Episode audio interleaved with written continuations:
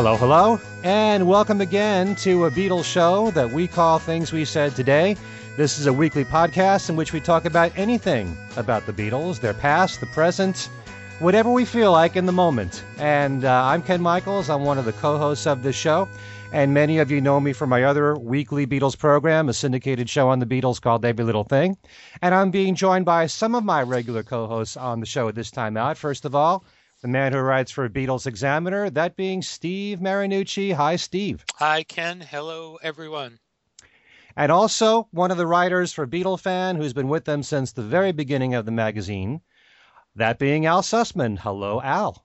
Hi, Ken. Hello there, everybody. Ken, let me say one Okay. th- one quick thing. Uh, Yeah. I know we're gonna this will be uh, on way after the fact, but I just want to say Happy John Meets Paul Day, guys. Woo! Woo! Okay.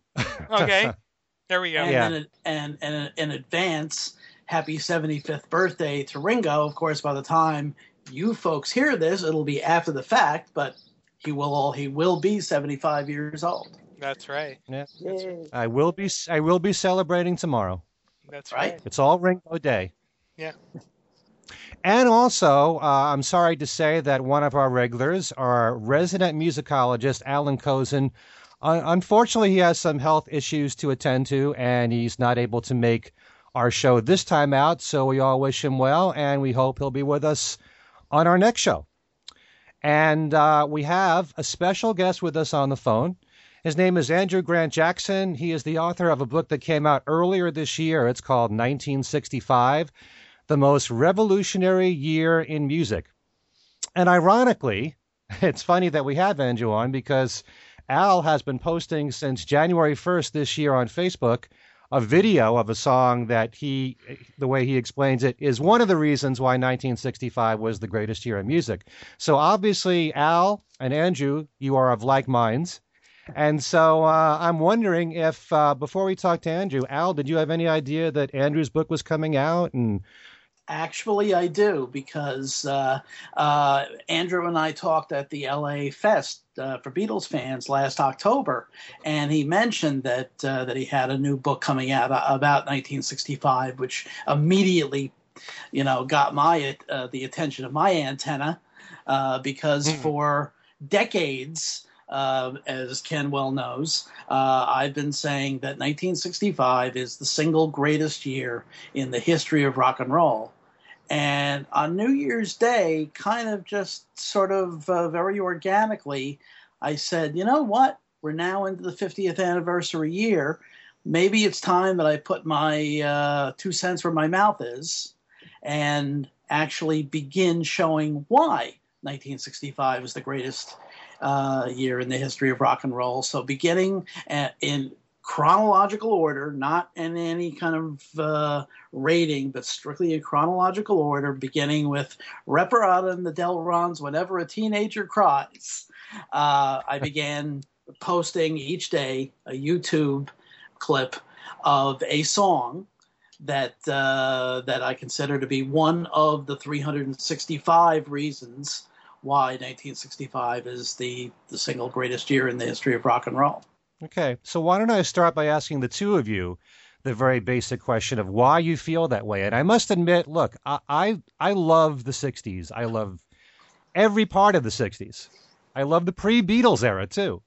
And uh, you know, for for so many reasons, I could I could probably mention 1964 or 1967 and or any year there and give you a reason why I feel that year was so tremendous. So, what is it about that particular year for both of you that stands out? Why you feel the way you do that it was the greatest year in in in pop music? We'll start with you, Andrew. Well, yeah, I'm a huge fan of every year in the 60s too, you know, 66, 67, but, you know, 68.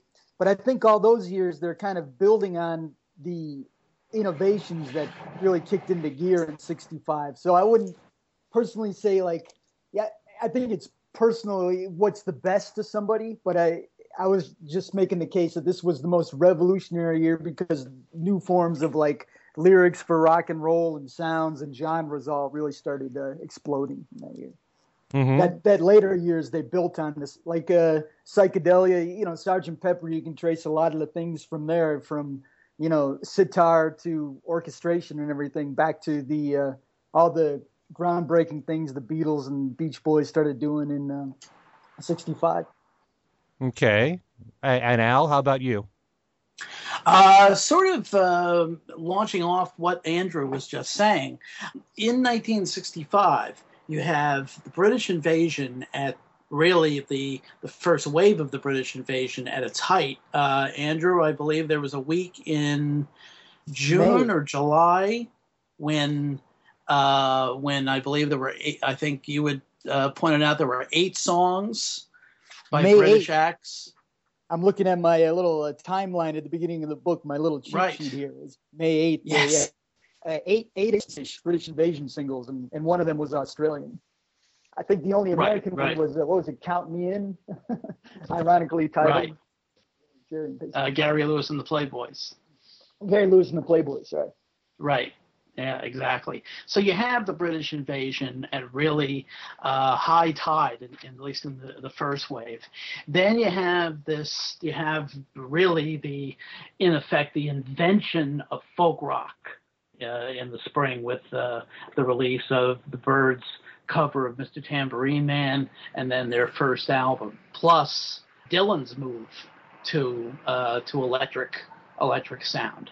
Uh, then you've also got this whole new wave of bands that that were created or whose sound developed in the wake of the Beatles uh, the, as I said, this whole generate new generation of of bands that had formed or who had formulated their sound in the wake of the success, the initial success in America of the Beatles and the other British bands. Uh, you have the McCoys, you have the Sir Douglas Quintet, a group that even though they were from uh, they were from Texas, kind of fashioned themselves as an English type band, as did the Beau Brummels, who were a group from mm-hmm. San Francisco.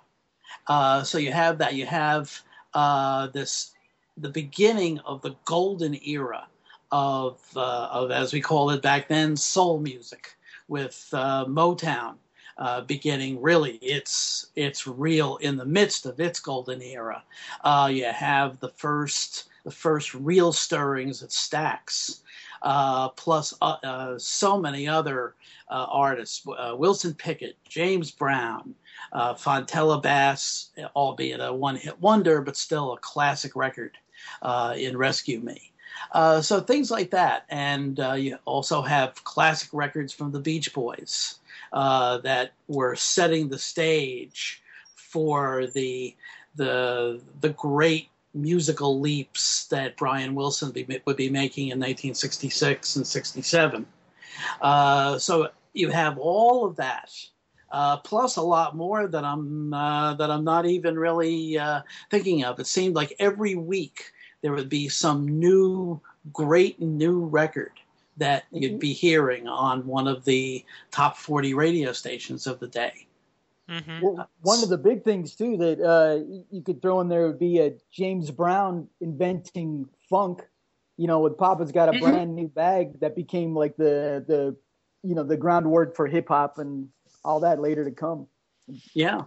Can I make a comment? The the uh, 1965 actually was kind of an American explosion and part of the reason may have been um, something I found um, in uh, in reading today that American authorities drastically cut the number of work permits given to UK groups, which um, gave people like the Beau Brummels and Gary Lewis and the Playboys and a lot of others, you know, a little more uh, room to to come out there and, and to and to uh, you know uh, get popular, which is really interesting that that they had that the authorities had done that. You know, I, I get I get you know you could kind of speculate the reason for that, but uh, whether they were trying to keep the you know the British groups down or whether they were trying to make way for the American groups or whatever. But uh, that was interesting. I I don't recall ever hearing that before. Did either of you guys ever hear that one before? Well, conversely, I think Andrew may have touched on that in the book because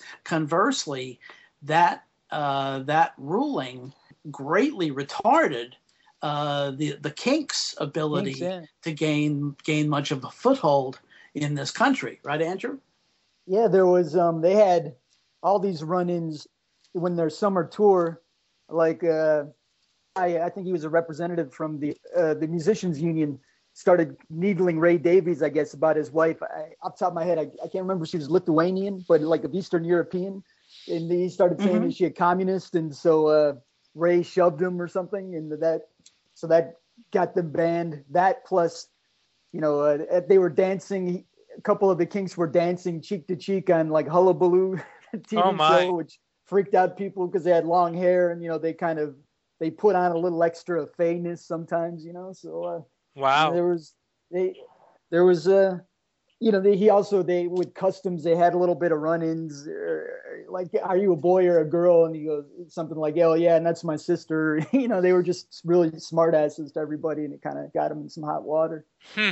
they all, john gacy the serial killer had him over for for drinks too. He was like the uh the local committee i forget it was like the uh you know like not the not the va but you know some sort of local what do you call those you know like a, just a community group and he he brought the group over to have drinks but they got a little creeped out by him. You know that serial killer who make the paintings of the clowns uh what's john wayne gacy? And, and so they left and they found out later that that that serial killer had had him over to their house for uh after show entertainment. Wow. Um, I just wanted to say, first of all, for all of our listeners, we will be talking about the Beatles pretty soon in this conversation. As- Yes, I- uh, you know, just in case, just in case anybody's wondering, because this is a Beatles show. But I just want to touch upon a couple of things. First of all, something Andrew said in the very beginning. There is a distinction that you can make between what you think is the best year and also what's the most revolutionary. They may not go hand in hand. It all depends upon your musical taste. And um, I wanted to ask all of you something, and I'll ask Steve this first, but because a lot of attention's given right now to 1965 being the groundbreaking year that it was, is it more important? Does something like that have more of an impact on us because it was the first time it was groundbreaking? Because you could certainly say, and I can relate this easily to the Beatles, you know, Rubber Soul was probably the first time there was a huge leap creatively in the songwriting um, on on Beatles albums, and there was always a gradual um, progression going from "Please Please Me" through "Help." But once you got to Rubber Soul, there was that big jump right there. But then you had the biggest climb ever, to me anyway, when they went into Revolver and Sgt. Pepper. So you can compare the initial groundbreaking to what might be considered the strongest as far as groundbreaking and, and innovate innovation. Does it matter to you uh, which has the biggest impact, the first time, or whether or not they they perfected things and finessed things and even brought it to higher levels later on? I think personally, I think you know back then it was the impact of the initial impact that hit everybody the hardest. I mean, going back to '64, it was you know the emergence of the Beatles that made the biggest splash, not only you know with the with the fans but with the media. All the stuff that came after was kind of I mean kind of added, of course, to the you know to the to their aura and added to their you know to their how great they were.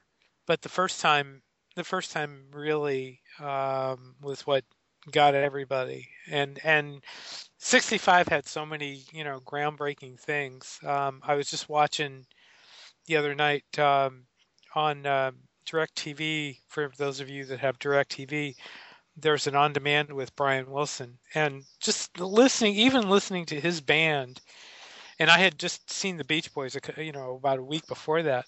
But listening to his band do all those old songs with Al Jardine, who's in the who's playing with him, it's just astonishing. I mean, it's really, you know, because there's so many things he did that year, and he and you know, I'm just using Brian Wilson as as an example. I mean, there were there were so many other things going on you know in 65 um, but 65 65 kind of added to everything. I mean it was like yeah we had 64 but then you had 65 boom boom boom boom boom and it was just one surprise after another. But again i think the initial impact in 64 you know was probably the biggest but for you know, I think more more now we look at the we look at the impact later on, but I think it, back then, you know, it was really the first time the the full impact of what was going on really wasn't that we didn't really look at it um, you know back then we were just too busy listening to the music and listening enjoying the transistor radios and you know listening to people like cousin brucie and and and uh, um, Murray the K and everybody else, you know. So, I, I, Al, you feel that way? Absolutely. You know, in in retrospect, we can tell that, for instance, you just mentioned Brian Wilson, that the side two of the Beach Boys today and side two of Summer Days and Summer Nights kind of set the stage for Pet Sounds. Uh, Dylan's Going Electric and the release of the Byrds' Mr. Tambourine Man, uh, Mr. Tambourine Man LP uh, set the stage for the Lovin' Spoonful and the Mamas and Papas and uh, and all of the of the folk rock acts that would emerge, um, many of them during 1966, things like that. The uh, the frankly side two of Help, of the you know the British Help album, set the hmm. stage mm. for the the musical advances that the Beatles would take on Rubber Soul. So there was a lot of you know kind of uh, development you could say, of of different aspects of the music that would that would really burst forth in '66 and '67. But um, uh, you know, I always say that you could put a uh, you know in terms of the of the quality of the music, you could put a postage stamp over 64, 65, 66, maybe even 67, uh, because they're that close. It just I just have a personal preference for 1965. Hmm. No, but getting back to my original question, do you think that because of that groundbreaking year of 65, and hey, let's face it, 64 was groundbreaking too. How do you even differentiate between 64 and 65 when you have the British invasion happening in 64? You have, you were just talking about Motown in 65. Mm-hmm. Motown was huge in 64. It was the big year of the Supremes, most of all, you know, well, outside of the Beatles could, it was, could I say one? Was, you know, I think the the thing that you can really differentiate the one thing is the lyrics in rock, which which actually this month is the month that folk rock really exploded in a sense because you had well satisfaction which had anti-advertising lyrics you know inspired by dylan top of the charts all month mr tambourine man still hovering in the top five and then suddenly had eve of destruction leaked like around july 20th Help comes out July 19th, which was very introspective. Dylan, like Rolling Stone, comes out the 20th. Lovin' Spoonful comes out that same day. Do you believe in magic? Newport, July 25th. I think the lyrics is the one thing that in rock and roll, I mean, the people that Dylan had been doing great lyrics, but all acoustic in his folk little area, you know, in 64. So 65 seemed like, especially with like Eve of Destruction, number one, the first time mm. Al you know, Steve, correct me if I'm wrong. Is that the first time in the pop charts that kind of top? I guess "Blowing in the Wind" was a top hit too, but was that different? Like the lyrics being being at the top of the teenage pop charts, the uh, folk rock kind of lyrics. Um, I don't think it was the first. I, I, I, I'm not. Uh, I, I'm just working from memory, but I don't think it was the first time. But let me. I. You know what? I have a book in my lap that will probably tell me the answer. So give me a few minutes, and I will. I will look and see. Um, right. I don't think "Blowing in the Wind" got to number one. Uh, it was a top five, but I don't think it got num- uh, got to number one.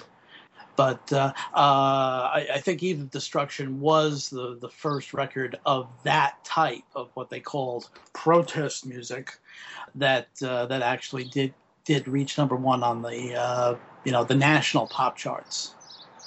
Maybe so. Maybe yeah, because when I was writing the book, it's hard to say 64 what was really different. So I was just wondering maybe the lyrics was the most different thing in 65 as opposed to because musically maybe there wasn't you know there's a lot of overlap with 64 but you guys would know better than me though for sure now now you have to one thing you have to remember we should add that andrew and that's this is one of the amazing things about his book andrew is not one of us uh, us dinosaurs uh, andrew Andrew drew his inspiration.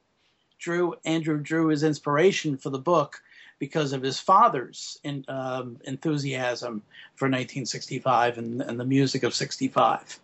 Uh, and he did an amazing amount of research. I know how tough that is, uh, having mm. done you know my own book, but uh, he really kind of gets quote unquote the uh, the you know the feel of 1965. But I think you know for like for those of us who actually did go through the year, you know we couldn't really sense at the in real time the you know you know how much of an advance there was but it's like as i said it, it it seemed as if every day there was some new great record for instance i have in my hand the uh, biggest top 40 radio station in New York, uh, in in the country by 1965, by the middle of 65, was WABC in New York. This mm-hmm. was their top 10 for this very week, 50 years ago. At uh, number 10 is "I'm a Happy Man." By the Jive Five, uh, actually a uh, kind of a, uh, a, a, a doo-wop group from the late 50s and early 60s with kind of an updated sound for that time. Uh, number nine is What's New Pussycat? Burt Bacharach and Hal David song, uh, the title song from the movie by Tom Jones, who, even though he's considered, you know, a pop artist, was at that point considered to be part of the of the British invasion. Uh, number eight is For Your Love by the Yardbirds, which was their breakthrough hit, uh, written by Graham Gouldman. If this was the record that caused Eric Clapton to leave the Yardbirds uh, and to be replaced by Jeff Beck. And the Yardbirds are, you know, obviously have been a favorite uh, of uh, of serious rock fans all along. Uh, number seven is Wooly Bully by Sam the Sham and the Pharaohs, a great example of uh, Tex-Mex music, a little bit of a novelty, but still great, great dance record. Number six was Yes I'm Ready by Barbara Mason, one hit wonder, but a great R&B ballad. Uh, five is Cara Mia by Jay and the Americans. Uh, with uh, the lead singer of Jay and the Americans was uh, Jay Black, who has an operatic voice.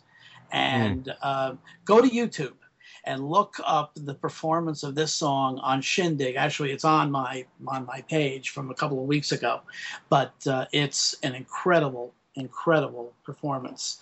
Uh, number four is Mr. Tambourine Man by the Byrds, the the, the, the record that in effect gave birth to um, uh, to folk rock. Three is I'm Henry the Eighth I Am by Herman's Hermits. Uh, which, which, is actually an old uh, British music hall song that Joe Brown used to perform. And uh, at that point, Herman's Hermits were extremely popular. Uh, there was they had a you know a big boom that spring, as did Freddie and the Dreamers, uh, as part of the uh, the British invasion. Uh, number two is these, in the opinion of a lot of people, the record of the summer of '65. I can't get no satisfaction. The record that really launched the Rolling Stones to the runner-up position among really the world's uh, rock groups, and number one is a is a certified Motown classic written and produced by Holland Dozier and Holland. Uh, I can't help myself by the Four Tops. So that's the top ten from 50 years ago this week, as you know from WABC in New York on their uh, their All American Survey, and that's uh, courtesy of uh, Alan Sniffen's um, uh, New York Radio Message Board. I have the if you're anybody's interested, I have the mm-hmm. top top ten Billboard, which is a slightly different, right? Not entirely. Um, it's got several of the the songs, including uh, "Satisfaction" and "I Can't Help Myself." Um, I'll run it. I'll run it down really quickly. Um, Ten is uh, Jackie DeShannon. What the world needs now is love. Nine is Yes I'm Ready. Barbara Mason. Eight is Crying in the Chapel by Elvis. Seven is Seventh Son by Johnny Rivers. Six is For Your Love. Five is Wonderful World. Uh, four is Wooly Bully. Three is Her- Mr. Tambourine Man. Two is Satisfaction, and one is Can't Help Myself. So it's slightly different. But uh, uh one thing that uh, when you mentioned Cara Mia, Al, do you remember uh, hearing? I remember hearing Dan Ingram play Cara Mia on WABC, and stretching out Jay Black's. Uh, um, oh, that last. Yes. That last note. Yeah. Yes. Yep. Indeed. that was just uh, hilarious. I mean, he stretched it. Must have stretched it out for a minute. It was great. Yeah. It was funny. anyway, sorry to, uh, but I mean, uh, you know, it's it's so it's so cool to to go back and and I mean, you know, I, I don't know about you guys, but I mean, I, I I've you know I've said this before that the music of today just does not compare to the music of of back then. Whether you want to talk about 64, 65, you know, 66, there's just no eh, there's just no comparison as far as well, remember that it's a completely different atmosphere now it's a completely right. different music business also the music right. isn't being directed at at dinosaurs like us it's being, you know, as it's always been, it's being marketed toward teenagers, 20 somethings, you know, the quote unquote desired demographic. Mm-hmm. You know, so so there's no there's no way that we can really um, you know ha- get you know get much of a feeling for what's out there now just as our parents couldn't understand what uh, this, uh, you know, I can't get no satisfaction. What are all those dirty lyrics about uh, trying to get make some girl tell me, you know, whatever, you know, and uh, uh, you know, it's always been pretty much like that. I, I was, I was wondering if one difference from today was.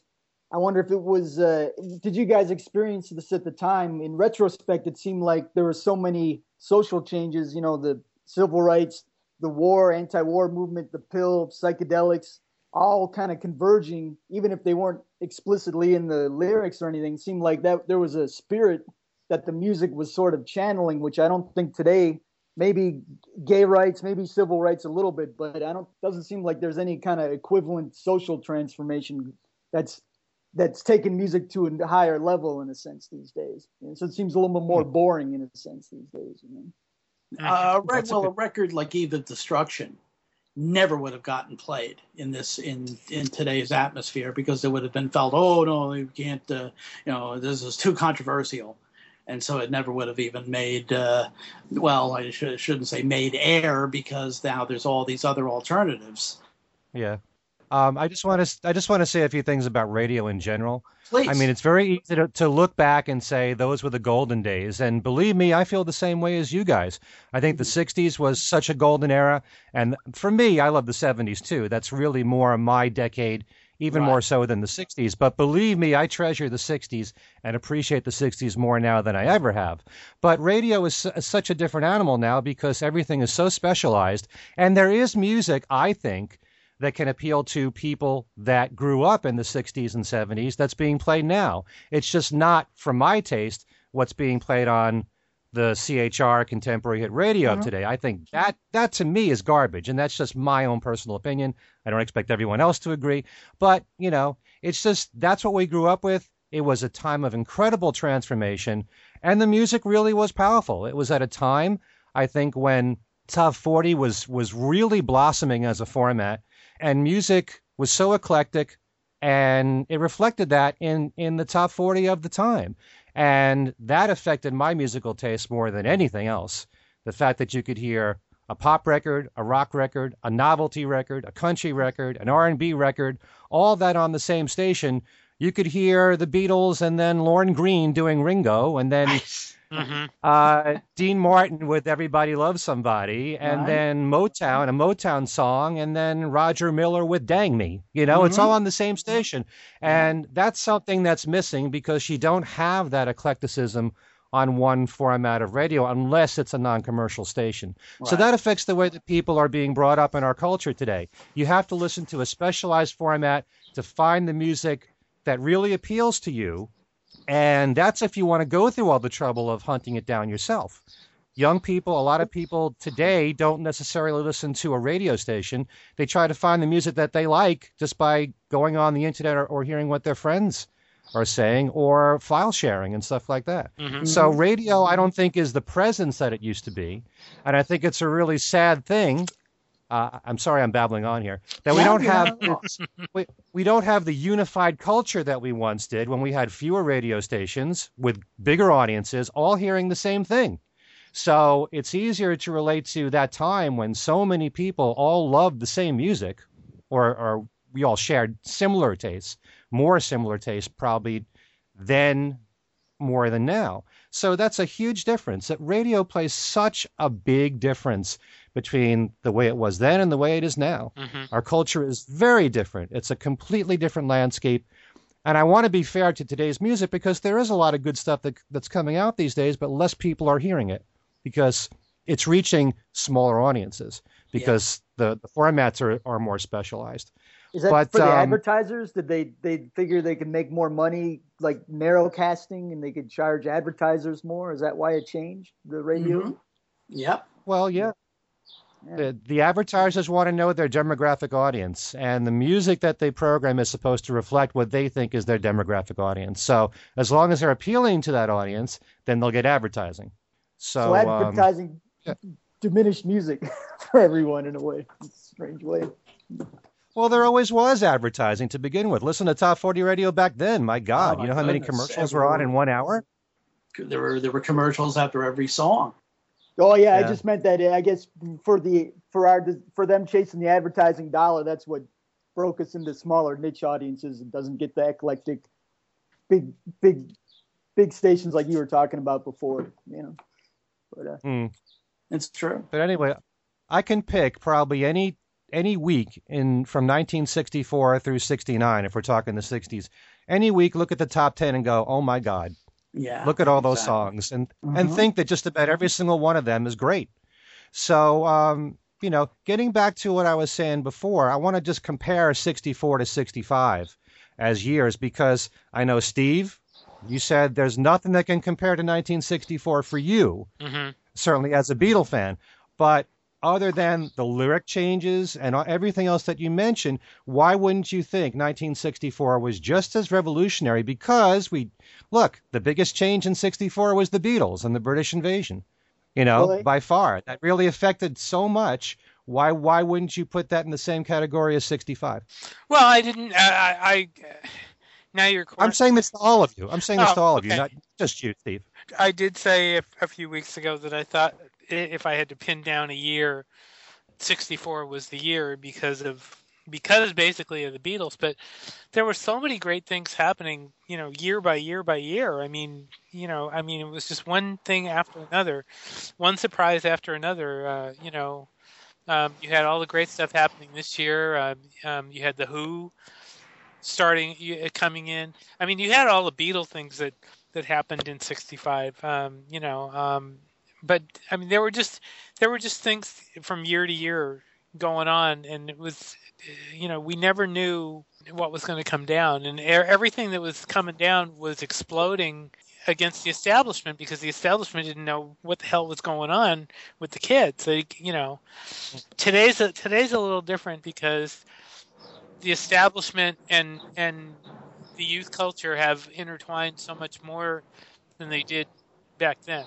You know, there were things were separated back then very much, uh, and adults really looked down on what kids were doing. So, you know, I think that things are a, a lot different today than they are than they were back then. But there were just so many great things happening from week to week, and you had, you know, you had the the, the great radio stations. The radio culture had a lot to do with it because radio culture, as you said, is a lot different now, uh, now than it is then. There was there, I think there's actually more influence in radio back then. Uh, I, I, Ken, you probably might. I don't know if you're going to agree with that or not, but I mean, I think the historically, if you look back at history, I think uh, when you had some of the great DJs that we had, you know, they Oh yeah. they um, they nailed it as far as you know uh, leading the pack as far as what was going on. You know, so um, you don't see many you don't see DJs doing that. I mean, you have you know you have DJs like on Sirius and stuff doing you know uh, playing music, but there certainly isn't the the power and the influence that we had back in the '60s at all. Um, Oh, I totally I totally agree with you there. hmm Uh, if you like the top 40 format, that that period of the 60s and 70s, and I can't really relate to the 50s there. I love the 50s music. I don't really know radio from the 50s mm. that well. Um, but yeah, the DJs mattered. People went to concerts in part to see their DJ introducing sure. some of the acts that were on stage. And that, you know, as far as DJs that actually played music, you don't really have that now. On on most radio stations, you have a morning team that's like right. a comedy team, and that's about mm-hmm. it for personality. Most personality yeah. is on talk radio. It's on talk radio now. Right. So um, I'm not saying there aren't some select examples in the country, but um, that was at a time when personality mattered and the way you delivered and talked up a song and you know certain jocks had their own style that made them their own whereas gradually radio became less personality driven for music stations and they cared more about playing music and have less talk mm-hmm. so um, yeah i definitely agree with you on that steve the djs certainly you know i can only talk about new york because that's what i listen to but the djs that i grew up with on wabc in the 60s and 70s were the greatest to me.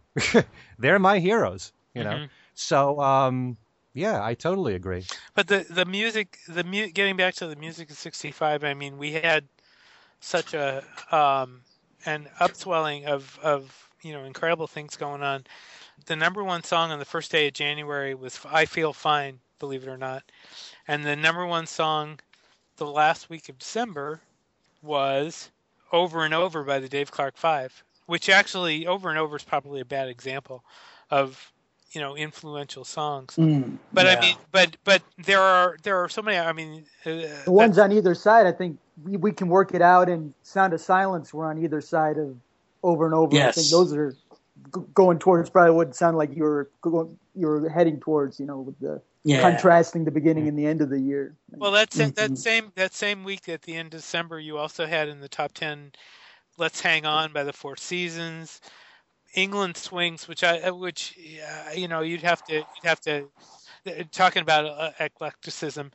I can never go home anymore by the Shangri La's, which I absolutely adore. Uh, you know, I mean that, uh, and and yeah, we can work it out was number eleven that week. So you had, you know, you had all sorts of things going on.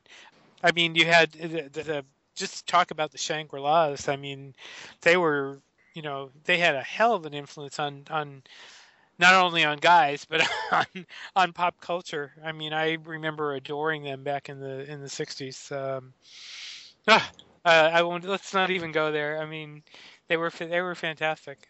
They really were. That music is just is just uh, something else. And there were just so many there were so many good things happening in music that year. I mean, it was it was it was great stuff. It, it's hard to nail down one thing. You know, you can almost show the Beatles their number one singles shows like a really interesting arc because it yes. goes I feel fine eight days a yeah. week, then suddenly Ticket to Ride, Help gets darker than yesterday, pretty heavy, and then we can work it out. It kind of uh, they they kind of definitely had a, a, arc going that year, a growth progression.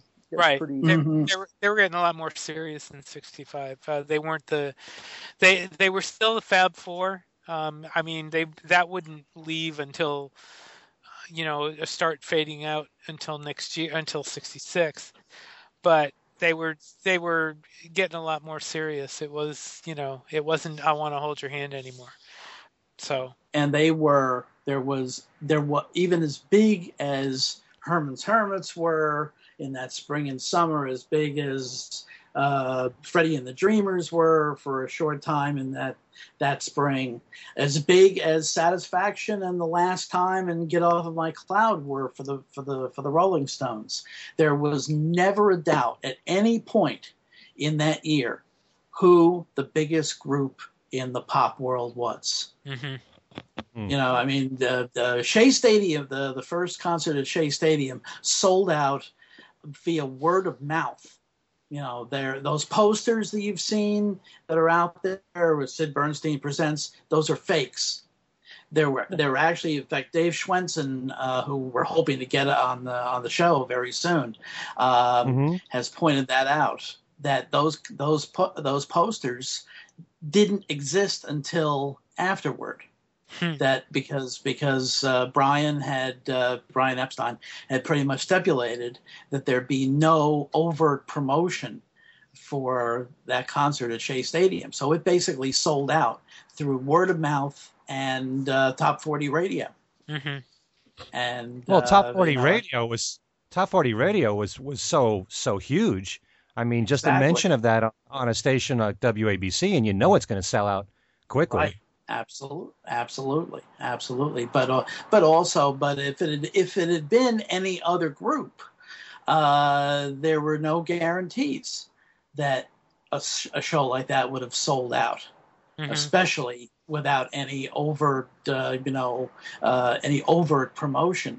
But that's how huge the Beatles were, and But and then the next year they fact- didn't sell out, right? They it, it, it They was didn't that sell year was out. their pinnacle. Yeah, the, maybe the 66. Brouhaha, sixty six. Right, that and and also you know a lot of the you know the original girl fans were by that time three years older, and were you know had kind of moved on from wanting to go to you know go to shows and scream and leave wet seats and all that sort of stuff. but uh, you know, it was uh, but there was you know they in fact 1965 in, in 1965, the Beatles were never again as universally popular as they were in 1965. And there was never a moment's doubt uh, that they were the biggest pop act in the world. You know, the following year, all the the controversies began, and then the drug revelations and things like that, uh, and even some fan resistance to Revolver and Sergeant Pepper, some of the you know some of the younger fans, as Candy Leonard has gone into in her book, uh, Beatleness. Uh, but in '65, they were still absolutely, without a shadow of a doubt, the biggest pop act in the world. See, that's one thing I would question you on, Al, because yeah, I, I know they sold out Shea, they sold out everywhere in '65. '66 was a different story, which is hard for me to admit, considering Mhm. these are the Beatles we're talking about. But also, the Beatles being bigger than Jesus quote had a lot to do with uh, loss of sales, concert ticket sales. Um, But Mhm. still, if you look at the charts from year to year, every Beatles album just about went to number one. You know, they still had number one singles, so it's not like I would say that they really took a dive in any way after 65. Well, only I mean, how- uh, when I, I'm talking about universal popularity, you know, because Hmm. in '66, you know, you had uh, you had all, especially that you know what I call the summer in hell, you know, from the uh, from the Butcher cover to the Jesus controversy to Manila, uh, and and all Japan? the rest of. Right. What I'm sorry. Oh, they had, didn't they Uh, had death threats in Japan too for playing right yeah the- exactly. So uh so you know and and also there was there was some resistance by some of the younger fans who were not really that musically sophisticated to the advances in rubber soul and especially revolver and then sergeant pepper. So Right. uh you know so they never were again as universally popular as they were in 1965. the 1965 Monkees came in, right? The Monkees came in in, 60 and took the in Beatles. 66 yeah and with the and a fans. lot of the yeah a lot of those younger uh, girl fans particularly kind of uh, took the Monkees to their uh, uh, to their hearts because they were you know their music was more accessible to them than tomorrow never knows Mm-hmm. Oh, that that that just reminded me of another when you Ken you were mentioning how is 65 I really how good 64 was just as you know uh, revolutionary which on some level I obviously totally agree with. I would say one other difference might be 65 was when the British art school rockers like the Kinks and the yard well I don't know if the Yardbirds per se were an art school but they started playing trying to imitate a sitar with uh, you know uh, the the fuzz pedal you know the, the Mhm. beginnings of psychedelia where they started they they had mastered the blues and the rock forms in 64 and now they were trying they were kind of using their artsy minds to you know get a start getting psychedelic you know the, the glimmers of it Right. Oh, there's there's no doubt in my mind that were, there, there were so many changes being made in the music in terms of lyrics, in terms of the production, the instrumentation. 65 was an enormous year of advancement there. Uh, you know, the only thing I come back to as a question is does that make it the best year? It might Oh, be the most well, interesting year. I mean, I, uh, I, I, you know, just have a personal preference for 1965. I think there were, you know, just for me, there were more great records that uh, that I particularly liked. You know, but I'm, you know, I, I'm not saying that it's a be all and end all, but uh, that 1965 is the greatest year. But uh, I would put it up against uh, you know any any other year in the 60s kind of record for record because as i said uh, you, you know you could go to you know, i read off that top 10 from this week you could go to the top 10 or top 20 uh, on almost any top 40 radio station or the national charts for virtually any week that year and you'll see just the, the number of what we would now consider classic records is Mm. is is mind-boggling, absolutely mind-boggling. Uh, but the difference between you, you you've brought up a couple of times the difference between 64 and 65. It's just that 64 was a transitional year, where but 65 is really where, as I mentioned before, those bands that kind of began to formulate in the wake of the Beatles' first impact uh, in America really kind of came to the fore in 65. Uh, and that includes the Byrds, as a matter of fact. And then you, you know, you you uh, uh, you bring Dylan's um, entrance into the rock arena uh, in in there as well, uh, along with the, you know, there obviously Motown. Motown's kind of golden era, you could you know, say began either in 63 or 64, but in, but it was in 65 that it really went into hyperdrive. So Right. and and the and the first the first major hits out of Stax from Otis Redding, from uh, uh, Wilson Pickett, even though he was technically not on Stax, uh, but recorded there, uh, and um, uh, so much more that went into you know what I call this the musical stew that was 1965. Right. A lot of great albums too. In a way, it was Mm-hmm. the beginning of the album era with Dylan's 2 Mhm. albums that year and Rubber Soul and the Who's album, and, Byrds album. Really, uh, the album And as a art ma- form really kicked in. Mm-hmm. And as a matter of fact, uh, we're recording this j- the day after the Grateful Dead played their what they say is their final concert at Soldier Field in Chicago. And as uh, Andrew points out in, in his book, uh, it was 50 years ago uh, that the Grateful Dead formed in uh, uh, in San Francisco. Actually, And so act- that was- actually Palo Alto to get technical. Okay. and, uh, um, and and some of the other personalities who would uh, who would emerge from the San Francisco scene also were beginning to get involved. Uh, Grace Slick uh, was the lead singer with a group called the Great Society that was playing the ballrooms and such in in San Francisco at that point. So, uh, so yeah, as Andrew said, kind of the album rock era uh, was both on the surface and below was really beginning in 1965. So, uh, so you know, whereas 64 was this great transitional year, uh, 65 is where so much of the music began to really emerge. Hmm. Right. Okay. How would you compare this to, say, um, I don't want to exclude 1966, but 1967 is looked upon, certainly in radio, as the important year when when rock music was really changing and albums became the art form, and you had, you know, the classic albums like Sgt. Pepper and Surrealistic Pillow and Jimi Hendrix's first album and The Doors. You know, for for classic rock radio, they rarely ever play anything pre 1967 unless there's a specific reason behind it. But as far as music that relates to what's going on today in classic rock radio, it seems to start in 1967.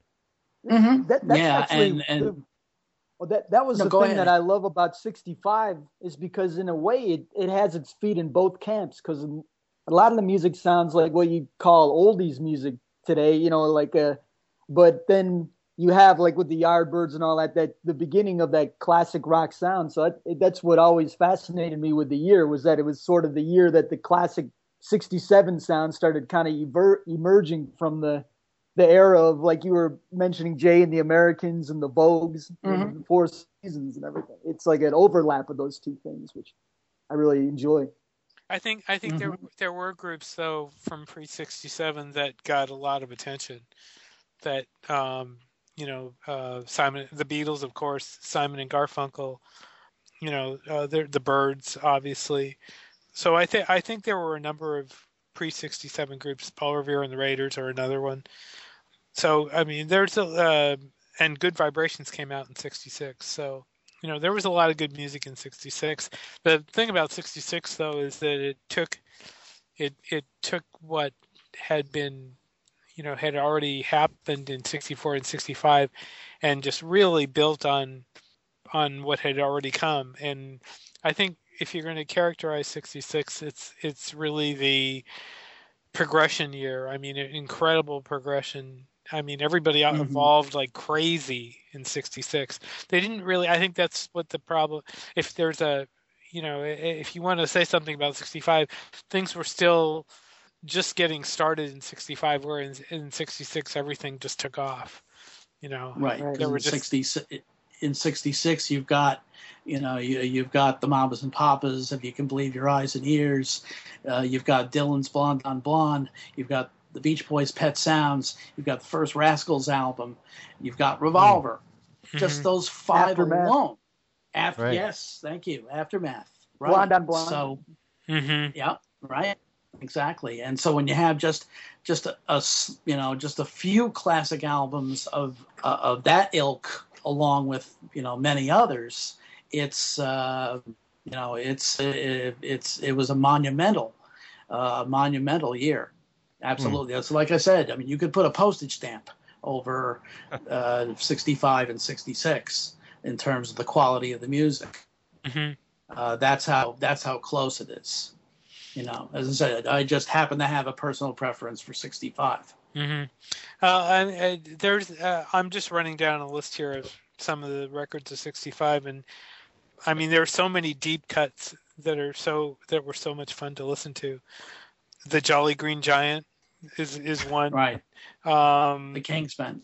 The Kingsmen, yeah, that's another one. Um, I'm just running. I'm just running down a list here. Um, Let's lock the door. That's another great Jay and the American song. Have you heard? Have you have you seen Jay uh, perform lately, um, Al? I haven't myself because he mostly he's kind of semi-retired now, mm-hmm. and he mainly um, he mainly performs either out on Long Island mm-hmm. uh, in Ken, Ken's old stomping grounds, uh, mm. or in Florida, you know, for the retirees. Mm-hmm. Uh, but he's from all reports, he still has that you know near operatic voice. Amazing. Yeah, I, I've seen him. I've seen him a number of times actually. He still sounds great. He really does. Yeah. I don't think he holds on to that that long note in Cara Mia like he used to, but right. uh, no, he could still he could still sing great for a full hour. And uh, no, his voice is still in great shape. Mm-hmm. Yeah. Some somebody else to to mention is Chad and Jeremy, who do still sound absolutely freaking fantastic. I mean yeah. that that is. I, had, I, I admit I have not seen them. I did, have not seen them recently. I did see them a while back, and they just blew me over how good they sounded. Um, it's it's amazing, and uh, yeah, I you know I, I was I was very lucky to talk to uh, to uh, Chad Stewart uh, about a year ago, and he, it was fantastic talking to them. One of my favorite moments is that Dick Van Dyke show. I love that Dick Van Dyke show. Sure. Um, that is one of a show I could watch over and over and over again. And of course, it's all parallel. It's all Beatles parallel in there. So um, sure, of course. But uh, I yeah. mean, there's there's just so many.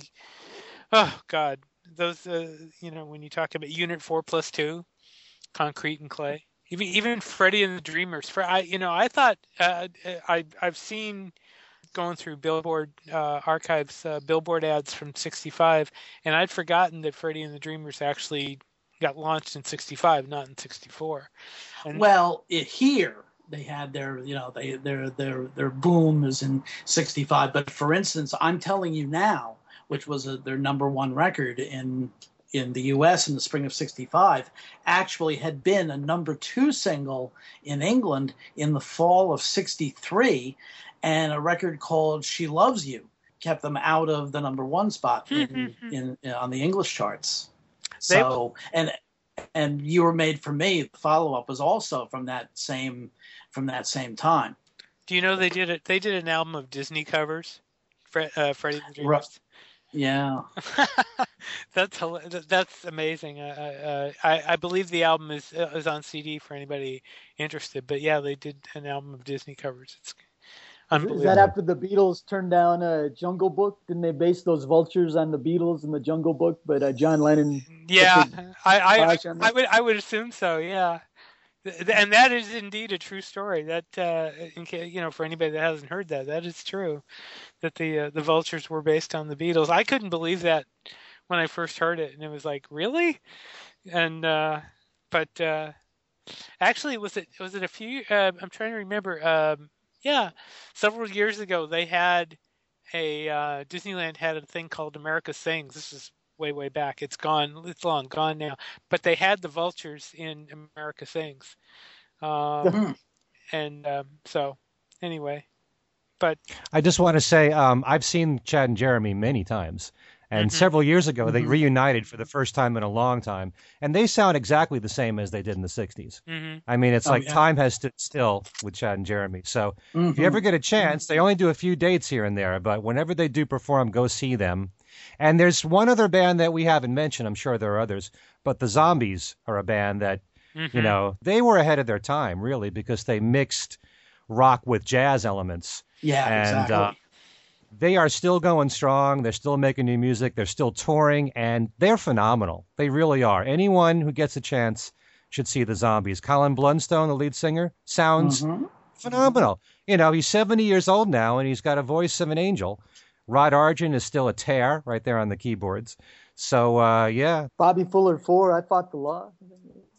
Uh, yeah. Well, that was actually sixty six. Go ahead. There, no, that go was ahead. funny when I was writing the book. There are so many things that are like December '65. They were. They say that some people right. say they were released. Some people say not. So, yeah, I don't. Yeah. Who knows? I guess they may have been released in December, but then they but they really really didn't become hits until maybe the late winter or early spring of '66. There's a great clip of, of Bobby Fuller, Fuller on Hullabaloo that, that I know is on YouTube. That right. is well worth mm-hmm. is well worth catching. That is absolutely yeah. amazing. And since we're talking mm. about '66 music, another clip to to dig out on YouTube is the original music video for "These Boots Are Made for Walking," which is right. absolutely a scream. Mm. But anyway. Well, we've just about we ran we've run out of time here actually because uh, I can't believe this hour has just flown by. It has. But uh, Andrew, we want to thank you for for being a great guest with us on the show. Um, once again, um, the name of your book is called 1965, The Most Revolutionary Year in Music. You also wrote a book on the solo Beatles, which we didn't mention before, which is called Still the Greatest The Essential Songs of the Beatles' Solo Careers. Maybe we'll have you on to talk about that. Oh, I'd love to anytime. And the, there's websites for both books 1965book.com and solobeatles.com. You also did a uh, uh, Where's Waldo uh, Beatle book, didn't you? Yeah, it's uh, it's where that one, the other books are all text, but there's a book called Where's Ringo that's got a, uh, 20 illustrations where you have to find Ringo and all these other Beatles related pop culture things. And there we then, go. Uh, yeah, I wrote the I wrote the accompanying text, and some great artists did all the pictures. Mm. Yes, I, have seen that book. That's a wonder. That's a wonderful book. It's a it's a, a great book for a gift. So, so Andrew, thanks so much for joining us. Uh, I just want to mention, uh, if you can, please check out my own website, which is kenmichaelsradio.com. There's a couple of new interviews that are on there. One is with Adam Ippolito, the keyboardist from Elephant's Memory. And we were mentioning Dave Schwensen before, who we're, ho- we're hoping to have on the show. He's got a new book out, The Beatles at Shea Stadium. So new interviews there on my website, kenmichaelsradio.com. I probably should put in a plug since we've been discussing 1965 that what I do is each day I put in one of the 365 reasons why 1965 is the greatest year in the history of rock and roll uh, on my Facebook page, which is under Al Sussman, or you can access it on Twitter uh, at asus49. You actually put one song in there, Al, that I was very pleased that you posted. Which that one? being, of course, the clapping song from Shirley Ellis. hey, hey, 369, the goose drank wine. Where do you find like that? Come on. The monkey chewed tobacco. well, they're trying to cover the whole spectrum. That's right. Hey, I said novelty records too. They were a big part of the 60s. Soupy. And that's right, the mouse. Right? That was 65, right? uh, April. Yeah. Oh, yeah, that's right. Hey, he was on with the Beatles. That's Yeah, Sullivan. That's that's true. Yeah. And if people want to get in touch with you, Steve, they could do so how? uh, BeatlesExaminer at gmail.com. Uh, and I'm also, uh, I have uh, my own personal Facebook page, and I also hang around the Beatles News and Commentary group pages, group page, and I hang around a lot of places, but those are the best places to find me. You can always uh, uh, message me um, either by email or uh, on PM on Facebook, and I'll be glad to reply. Okay, and if you want to get in touch with all of us at the show, our email address is things we said today radio show at gmail.com. All right. On behalf of Steve Marinucci, Al Sussman, in absentia, Allan Kozinn, and Andrew Grant Jackson, this is Ken Michaels saying thanks so much for listening, and we'll see you next time.